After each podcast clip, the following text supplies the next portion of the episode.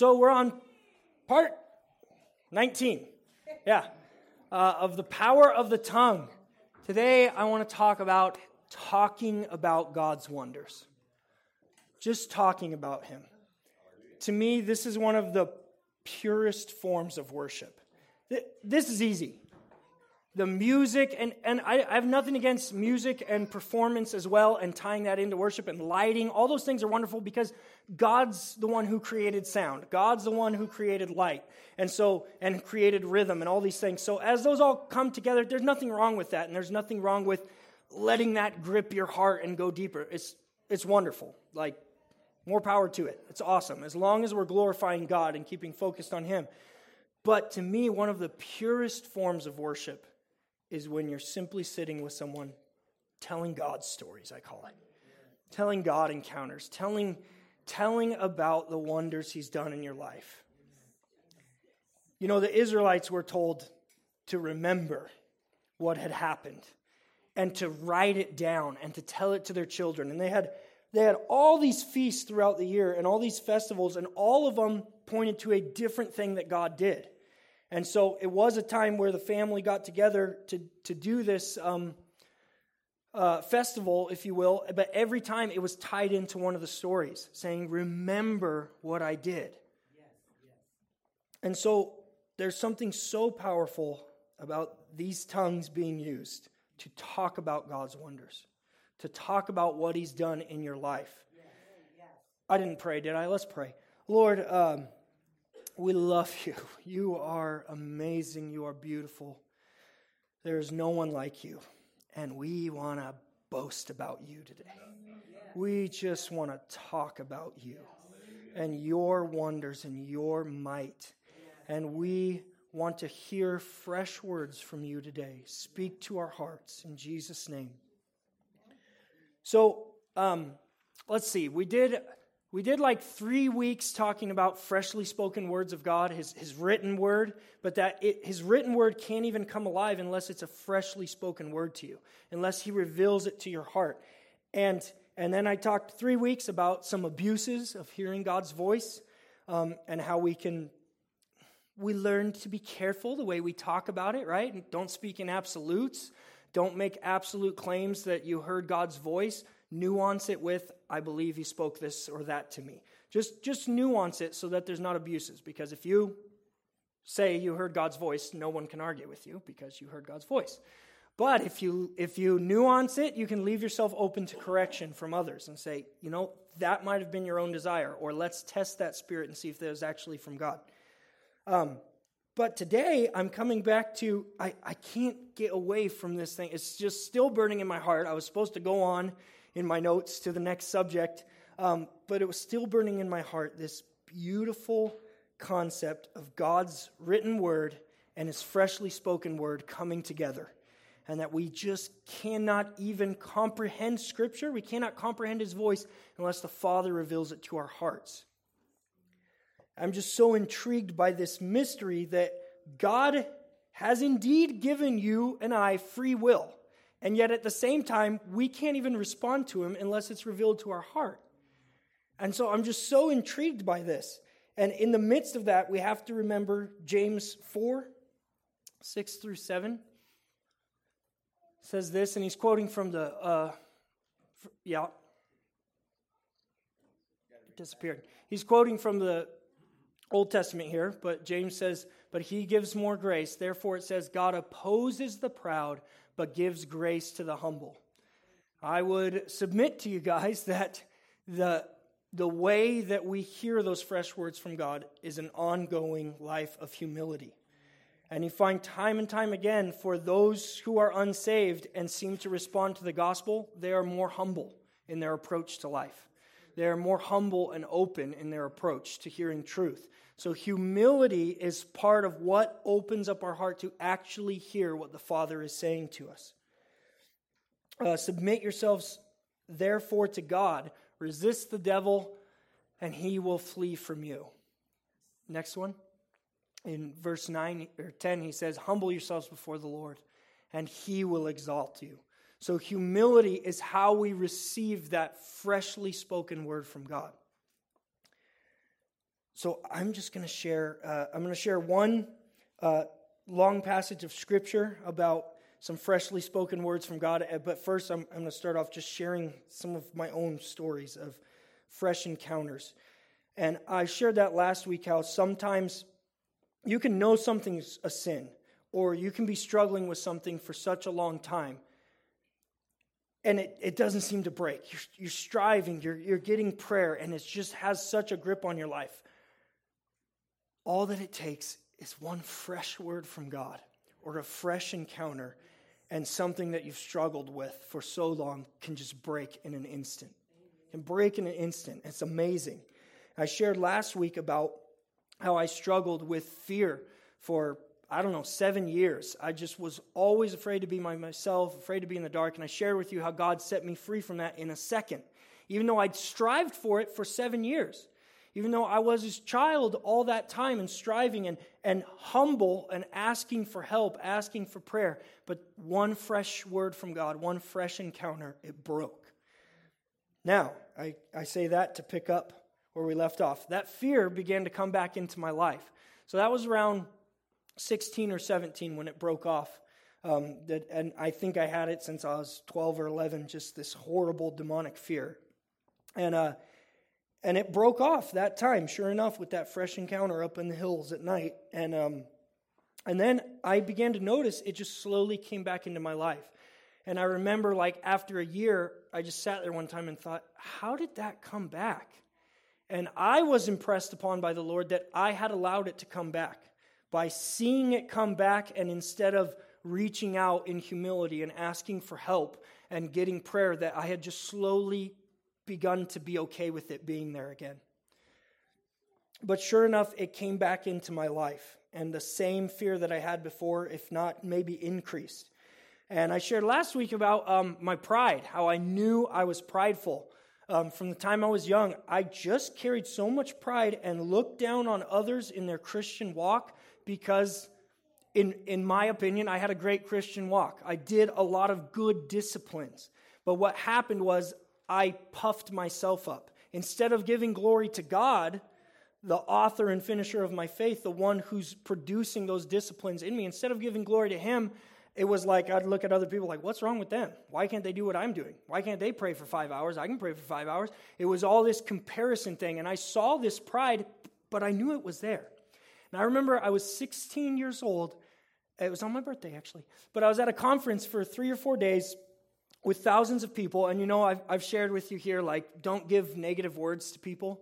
Um, it, it could be for a certain time and setting, but even today, we're going to prophesy some.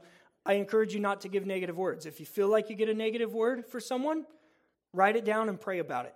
And talk to someone else and say, hey, should I share this word or do you think I'm, I'm hearing from the wrong spirit? Or is it just something private for me to share or private for me to pray about? Um, but, anyways, that being said, I was at this conference and four different people from four different areas of thousands of people at four different times uh, over these four days, I'd be getting a prophecy from someone and they said, God says you have a lot of pride in your life. And he just, it, has got to break. You got to seek for it to break. And I was like, yep, it's true. I see it. I've, I've known it's there. I don't know how to break it. I, I can look over all the scripture. I can, I can look at these things and say, oh, yes, all of it's from God and He's the author and finisher. But it was like it wasn't computing in my brain. That pride still remained. And by the fourth person who gave the exact same word, you know, three days later or whatever at the conference, they said the same thing. God says you have a lot of pride. And I was like, I know. Uh, I don't know how to break it. I recognize it's there. And it was something that I continued to carry, continued to ask prayer for because I got those fresh words from the Lord, I believe, that were saying, keep seeking for it to break. And I just kept seeking, kept seeking. God, you've got to break this thing off of me. Uh, so, anyways, that's the pre course of this encounter that I had with God. Um, so the fear had come back in, and that pride had still been there. Uh, I think I must have been about 19 or 20 because I just started working as a respiratory therapist down in Bakersfield. I was coming home from camp. Oh, I think we left at like 9 at night. Uh, me and this girl, Courtney. We left because we both had to work in the morning. So I was going to drive her to her house, drop her off, and then I was going to go to Bakersfield um, to the apartment down there and work, I don't know, the next night or something. And so we're driving home, and we just began talking about God. Just began talking of his wonders, talking about everything we'd seen up at camp. Every, oh man, remember that person? They, oh my gosh, they've just been so rebellious against God, and here they are weeping at the altar. And they get up and repent of sins in front of everyone, like intense sins that were hidden sins. Repented of them in front of everyone. Oh, remember that person and that demon cast out. And oh, remember this person. Uh, you know, shaking and rolling and all that stuff, that's fine, perfectly fine. But I'm looking for the fruit of it. What's what's come out of it? But we're just sharing stories of what God has done in our own lives and what we've seen Him do in others' lives. And we're just going on and on, just sharing. And I'm sharing about things back when I was seven years old and the uh, wild move of God that, that came through this church, where seven to 10 year olds were taking up two prayer rooms, crying out, screaming for the presence of God, praying for the lost, weeping in tears. And the adults had one prayer room over there because the other the kids were too loud for them. That, that went on for you know three or four months, just kind of this outpouring that was totally God breathed. You can't recreate that. You can't just like stir that up. Uh, but anyways, we're just we're just talking about the wonders of God. And we talked for a whole three hours until we get to Walker Pass. We're still just talking about him. And oh, yeah, he set me free from this sin or that sin. And oh, yeah, this, this one friend. And just sharing stories. And already his presence is coming into the car. And like I said before, to me, it's one of the purest forms of worship because there's not the music driving you, there's not the lighting, there's not the wonderful melodies. It's simply, I'm in love with what God does. And I'm just talking about it. And, it, and, and I've likened it to like, because this is happening a lot of times with me and Daniel. We'll be three hours into just talking about the presence of God. And it's like the angels and Jesus are just leaning in. Like, what are we talking about here? I like this. Um, that's how I picture it. But, anyways, we're driving, and I'm already feeling the presence of God. We come up to Walker Pass, and I think I've only shared this story once before, so it's okay that I'm sharing it again. And I think it was back then, so many years. We come up to Walker Pass, and as soon as we crested the, the mountain, I can't describe it any other way, except it felt like a physical cloud came into the car. It didn't get blurry or foggy, and this isn't something that's ever happened to me before or since, but it felt like a physical cloud came into the car, and I remember breathing, and it felt like moisture and cloud was like coming into my lungs. You guys know kind of what that feels like if it's like super foggy or something, you can breathe it in. But it just came into the car, but it felt like I was breathing in the very presence of God. And oh my goodness, I began to tremble as I'm driving. And, and I said, Did you feel that? And she said, Yeah, it feels like a cloud came into the car. I said, Yeah. And then we were quiet for about 10 minutes as I was just trembling. And for the first time in my life, I began to understand the fear of the Lord. I was so terrified of his presence. It was so strong. Not, not that he's mean, but just that his presence was so strong. I thought physically, I wasn't afraid of death. I thought it was going to kill me, but I was afraid because he's beyond anything I can comprehend. And I felt like he's there in the car with me. And it just felt like I'm going to die. I'm going to die a, a slow, terrible death of his presence just burning me. Like, and I remember I wanted to talk to him. His presence felt so near. I've always longed to be near him. And I wanted to talk to him, but I couldn't bring myself to talk because I just thought, I'll ruin the perfection of his presence with my human words. He's so perfect, he's so holy, and I just couldn't bring myself to talk. Finally, after about 10 minutes, I mustered up a word holy. Holy holy. And I trembled and trembled. I must have just said holy over and over for almost 10 minutes. Just holy, holy, holy. I, I can't think of anything else to say but holy, holy, holy. And um, this continued on the whole drive back to Lake Isabella, and I dropped her off. And when I got in the car alone by myself and I'm driving, suddenly I was like, I'm alone in the car with God. and I was terrified. Like I said, I've, I've, I've always wondered what, you know, the fear of the Lord. And we know there's nuance to that word, there's awe and respect. Those are important. And as I've shared before, anyone who's not a believer, we should fear the Lord because he will dish out the punishment because he's a just and loving God. He cannot be loving if he's not just. And so we should fear him. But the place to go when you fear him is straight into his arms. Because in his arms there is no uh, there is none of that fear, the fear of punishment. We've been reconciled to God. So as we fear him, we run to him. But here I was, it was simply a fear of the intensity of the presence of God. I've never experienced anything like it before or after. And I'm alone in my car driving, and I'm just like, I'm terrified. I'm trembling and shaking. And suddenly, I just, in my mind's eye, have a picture of him like, what if Jesus decides to show up in the car next to me?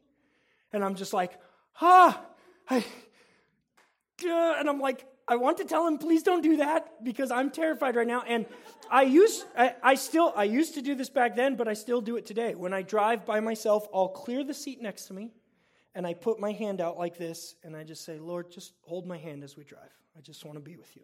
And I just imagine him being there with me, holding my hand as we drive. Well, anyways, that was popping back into my memory, and I was just like, yeah, like, uh, I can't. Oh my gosh. And so I'm sitting there thinking, I need to tell him, please don't show up in the car because I feel like he's going to, and I'll die. Um, and finally, I mustered up the courage to talk to him, and I said, you want to show up in the car next to me, do it. Your will be done, not mine. I've always longed for more of your presence. I don't want this to stop. I'm terrified of you. I've never experienced anything like this, but I do not want it to stop, and I will not ask that, as much as that terrifies me. Anyways, the story ends with me shaking myself to sleep in my bed and imagining what if I hear his footsteps coming up the stairs? I'm going to I'm going to be hiding in the corner of the room, just terrified of the holy presence of the Most High. And, um, anyways, I wake up in the morning and already doubts begin to come into my mind. Was, was that just an emotional experience? And I'm like, no, of course not. That was, that was authentic, that was real. But already these doubts started to come in. And then I'm sitting there and I thought, test the spirits. Test the spirits. Was this an emotional experience? Was this God? Was this demonic? Test the spirits. So I said, okay, God, what changed? What's different? If this was a real encounter with the Most High, did something change in me? And I don't know how to explain it any other way, but it was like a mental check of my soul or spirit was heightened. And I just realized it dawned on me my pride is gone. And my fear that I let come back into my life is gone. A fresh encounter from God, it was gone in a second. And I remember doing the mental check and thinking, it's not there. How is that possible? It's not there. It's something I, it was like part of my DNA got rewritten. I have struggled with that pride forever. Couldn't rewrite it myself. I tried, I prayed, I, I sought, I tried to humble myself, it wouldn't rewrite. It was like he took my DNA, my very wiring of how my brain works, and rewrote it. And suddenly the fear and the pride were gone. And I didn't do anything except be in the presence of God. And I remember the first time that fear came back in. I was right in that room, oh, late at night. I was here praying, and I went into the room to set the alarm. And this is just how I describe it. It felt as though a strong demonic presence just showed up right behind me, like I could sense there's someone in the room with me. And at first I like jumped because it was so intense how it came. And then I sat and I'm feeling this demonic fear and I, I started laughing. And I said, I've felt the fear of the Lord.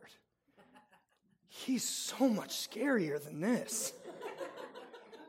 and when that happened, it left the demonic fear left. And, and it has never touched me to this day. That's been um, 11 years now.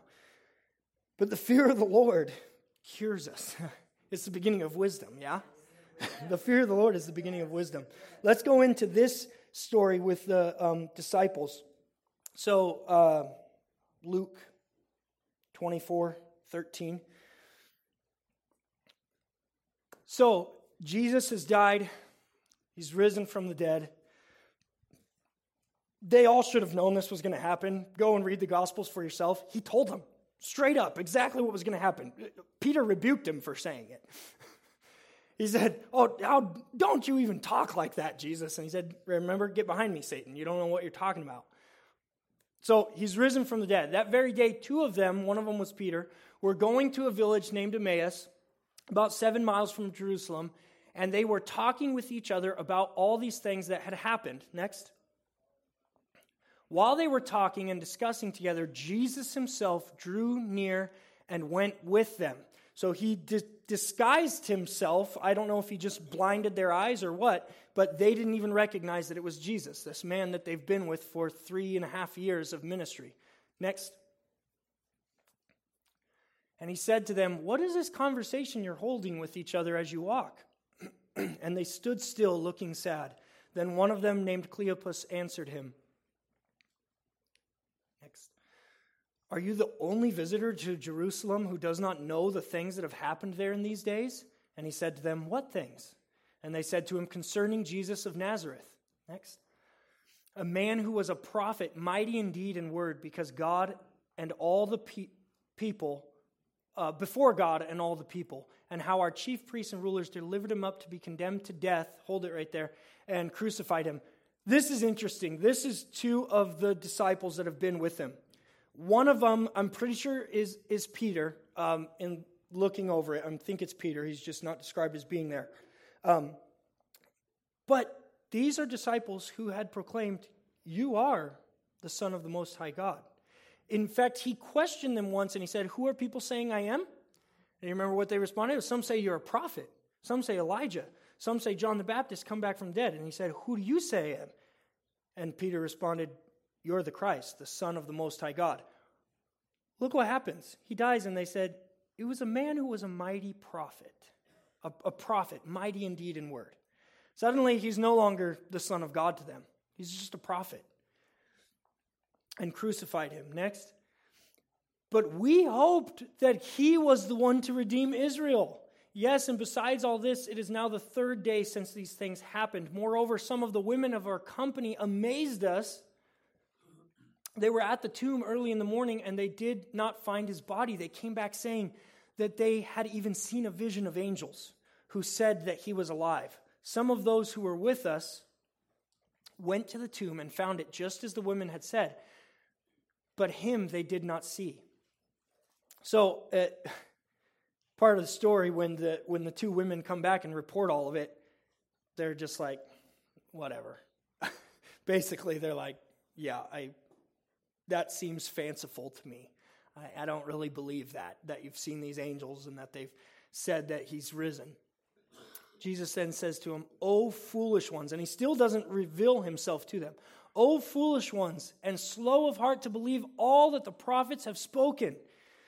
So, again, if we don't have a freshly spoken word from God to reveal what the prophets have spoken, you won't see Jesus in the Old Testament. You'll be blinded from it. I, I, have been amazed. You've, you've heard about Isaiah 53. If you read Isaiah 53, it is impossible for me not to see Jesus on every single word of Isaiah 53. And I've heard stories going both ways where they'll, someone will share this, a, a Jewish believer in Jesus will share it with a fellow Jew who does not believe in Jesus, he'll share that verse with them. And I've heard stories both ways. One of them says, I don't see how that's Jesus. And another one says, Oh my gosh, that's clearly Jesus. And they repent and give their life to Jesus as the Messiah. What happened? What's the difference? I don't know. But one of them, the Father in heaven revealed it to their heart, and one of them, it wasn't revealed. I know He still gave us a free will, but this just fascinates me that if the Holy Spirit and the Father don't reveal it to your heart, you can't see it.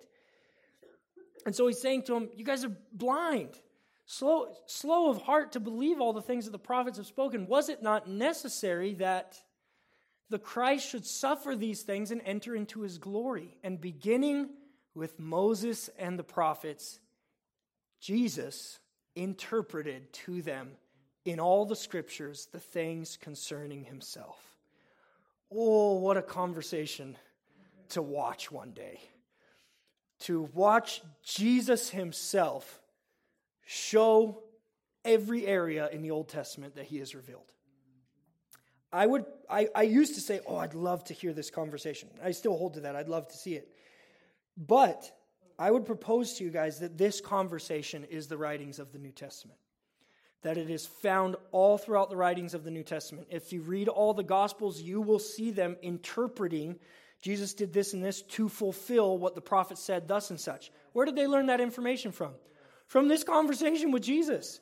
He revealed to them everywhere in the Old Testament. And that's why he said, You know, you're going to be my ambassadors, my spokesman. I'm going to remind you of everything I've told you so that they could establish uh, the, the founding of his church, his, his body. And so, all throughout the New Testament, as you see other writings, often it's just reiterations of things that Jesus said. But they are, and, and they're constantly quoting the Old Testament. They're constantly quoting the Old Testament. Every time you say, at, see, as it was written or as, as it was spoken by God, and they, they're just quoting the Old Testament constantly. And that was the revelation that Jesus gave them in this conversation about who he was. And my computer's frozen. I don't like that. So that's fine. Uh, uh, next as they were talking about these things. So uh, basically, from that encounter, he he departs from them. And um, oh no no, from that encounter, he's going to depart, and the two of them say, "Wait, it's already." It, it's already this time of the day and you're hungry like come in and eat with us because they're having so much fun talking about it and when he gathers with them and he breaks the bread their eyes are opened and they see that it's jesus and then he disappears from their midst so now they're they've come, they run all the way back to Jerusalem. That was like a, um, it was like a seven mile hike. So they had done this seven mile hike with Jesus talking to him. They get to their place. The verse is Luke 24. Just read Luke 24. Uh, they get to, to uh, Emmaus, I think it is, and then they encounter Jesus and they're like, we got to tell the others. They run back the seven miles to Jerusalem because they're so excited. And they get there around uh, mealtime at night and as they're talking about all these things, so these two are sharing, oh, yeah, we did see him. Jesus himself stood among them. So he just, boom, appears among them. Peace to you. But they were startled and frightened and thought they saw a spirit. And he said to them, Why are you troubled? And why do doubts arise in your hearts? See my hands and my feet, that it is I myself. Touch me and see, for a spirit does not have flesh and bones, as you see that I have. Next. And when he had said this, he showed them his hands and feet. And while they still disbelieved for joy, so they're still like, I can't believe it. This, this is not possible. But they still have joy, but they're just like, it's, it's not possible.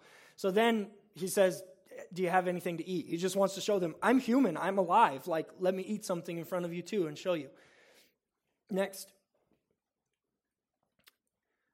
Then he said to them, these are my words that I spoke to you while I was still with you, that everything written about me in the law of Moses and the prophets and the Psalms must be fulfilled. Then he opened their minds to understand the scripture. How'd he do that? He's God.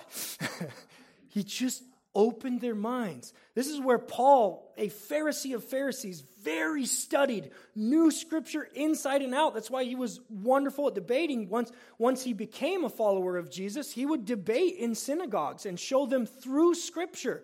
But he had all that scripture before. But when, when Jesus revealed himself to him, his mind was opened. Suddenly he could look at all the scripture and say, This is Jesus being spoken of and he could debate it brilliantly and would win over many people through debating them in synagogues and showing them in Scripture, this is Jesus foretold for you. And so in this moment, Jesus opens their minds. Suddenly they understand the Scriptures. And he said to them, Thus it is written that the Christ should suffer and on the third day rise from the dead. And that repentance and forgiveness of sin should be proclaimed in his name to all nations, beginning from Jerusalem. And you are witnesses of these things. And behold, we'll just finish it up. I am sending the promise of my Father upon you. That was the Holy Spirit that he's sending. But stay in the city until you are clothed with power from on high. So they had these fresh words from the Father. Before these fresh words in the opening of their minds, were they ready to transform Jerusalem? Were they ready to transform the world, write the New Testament? Not even close. They were scared. They were terrified. They've been hiding from, from the, the religious rulers. They're terrified. They're, the one they thought that was the Messiah just died. They're terrified. He reveals it to their minds. They get this fresh word and this fresh spirit coming inside of them. Suddenly, they're fearless. Some of their first accounts is Peter and uh, James, I think it is, being beaten, and they leave rejoicing over it. And then they tell them, Be quiet. Don't talk about this Jesus anymore. And their very next prayer is, Give us power to share your name even more. Loosen our tongues. Like we, we want to share about you. So, a fresh word from God transformed all their fear, all their struggles. We saw all their struggles for the three and a half years. They couldn't comprehend, they couldn't learn the lesson time and time again. He tried to reveal something to them, and it constantly he's just rebuking them. Where's your faith? Why are you afraid in this storm? Jesus is with you. Like, I'm literally here, and you're afraid that you're going to die in this storm. So he's just constantly challenging them, and they didn't get it for three and a half years. Suddenly, a fresh word from God. They got it. And so that's my proposal to us today. We need a fresh word from God in, in all of our lives. We need his freshly spoken word as we continue to serve him and love him. Listen, if, if I don't feel a fresh word from God or feel his presence the rest of my life, so be it. I will worship, love, and obey him with all my heart. When the purpose of an encounter is in your brain to confirm he loves you, you're missing the purpose. Every encounter, every, every ongoing fresh word from God is to transform me into the image of Jesus. His love has already been affirmed for me on the cross. It's done. His love is affirmed. His love is affirmed in his, in his written word. The reason I want fresh encounters with God is so I can surrender more to Him. I want to hear his fresh, beautiful rebuke. I want to hear that fresh, beautiful um, spoken word that uh, helps me to understand something that was already there. I knew I wasn't supposed to be prideful. I knew I wasn't supposed to be fearful. I needed a fresh encounter with God. And suddenly, what was already written became real to me because of an encounter with God. I love to encounter his presence. I love to be with him. I love to hear his freshly spoken words. So here's what we're going to do. This will be interesting. Um, this side of the room is the ministry team today. This side of the room is the m- ministers. I don't know. Uh. There you go. This whole side of the room, your job today is to prophesy one word or one sentence to someone. If you are like, I can't do this, I'm not going to get anything, you can lay your hand on them and pray for them. Or you can tell them, Your hair looks lovely today. that, no, that's perfectly fine. Or God says you're beautiful. You can't go wrong with that. It's true. Uh, but what we're going to ask is at, you guys are going to form a prophecy tunnel starting from about Hank. So go ahead and start that. So you you guys or you guys in the front come up to about here. Go ahead, come on. and then it will start at about Hank. You guys will be there. So your job is going to be be asking the Lord, give me one word for this person coming through the line. Give me one word or one sentence. It can't be more than that. If it is, it wasn't from God. No, I'm kidding. Uh, if it was longer than that, hold your tongue, write it down if you have to um, because we have to keep the line moving. So you're asking the Lord, give me one word for this person, one sentence. It could be the word flower, it could be the word beautiful. Don't, don't despise what you think might be a small word, okay? That's what I'm encouraging you guys because you don't know. If He gives you the word iris, like an iris flower, you might think, well, that's silly or whatever, but it might really mean something to the person you're talking to. Hey, what are the rest of the people doing? Oh, yeah, um, form, form line right here. Like it'll come down like this and go through. I need you standing right here. Yep. You two, what, what are you doing? Come up this way. You don't, you don't have to prophesy to anyone. You can place your hand on them and pray for them. That's all you have to do. Okay, so it can't be a paragraph that you're saying to this person, okay? You're asking God specifically, give me one word or a sentence. Two sentences, we'll allow that. Um, but that's our job. We're just going to prophesy to the rest of you. And so you guys are going to start back there and you're going to come this way and you're going to come through. And if we can get some music going, that would be awesome. And then actually, you two are part of the ministry team today. We don't need the recording anymore. We're good. So as soon as you get the music uh, set, just quietly, then you two, we need you in this in this too, and the rest of you, start coming on through, and prophesy to them. We've got about uh, ten minutes, so you're going to move. For those of you coming through, you're going to move at about a pace like so. Move about this fast. If somebody taps your shoulder and speaks a word, you're just going to whisper it into their ear. Okay, you guys, you're going to whisper it into their ear. And then keep on moving through. As soon as somebody's given you that sentence or word, keep moving through. If they don't give you anything, that's fine. They're just going to place their hand on your head or shoulder and pray for you as you're going through silently. All right? Let's go. Enjoy.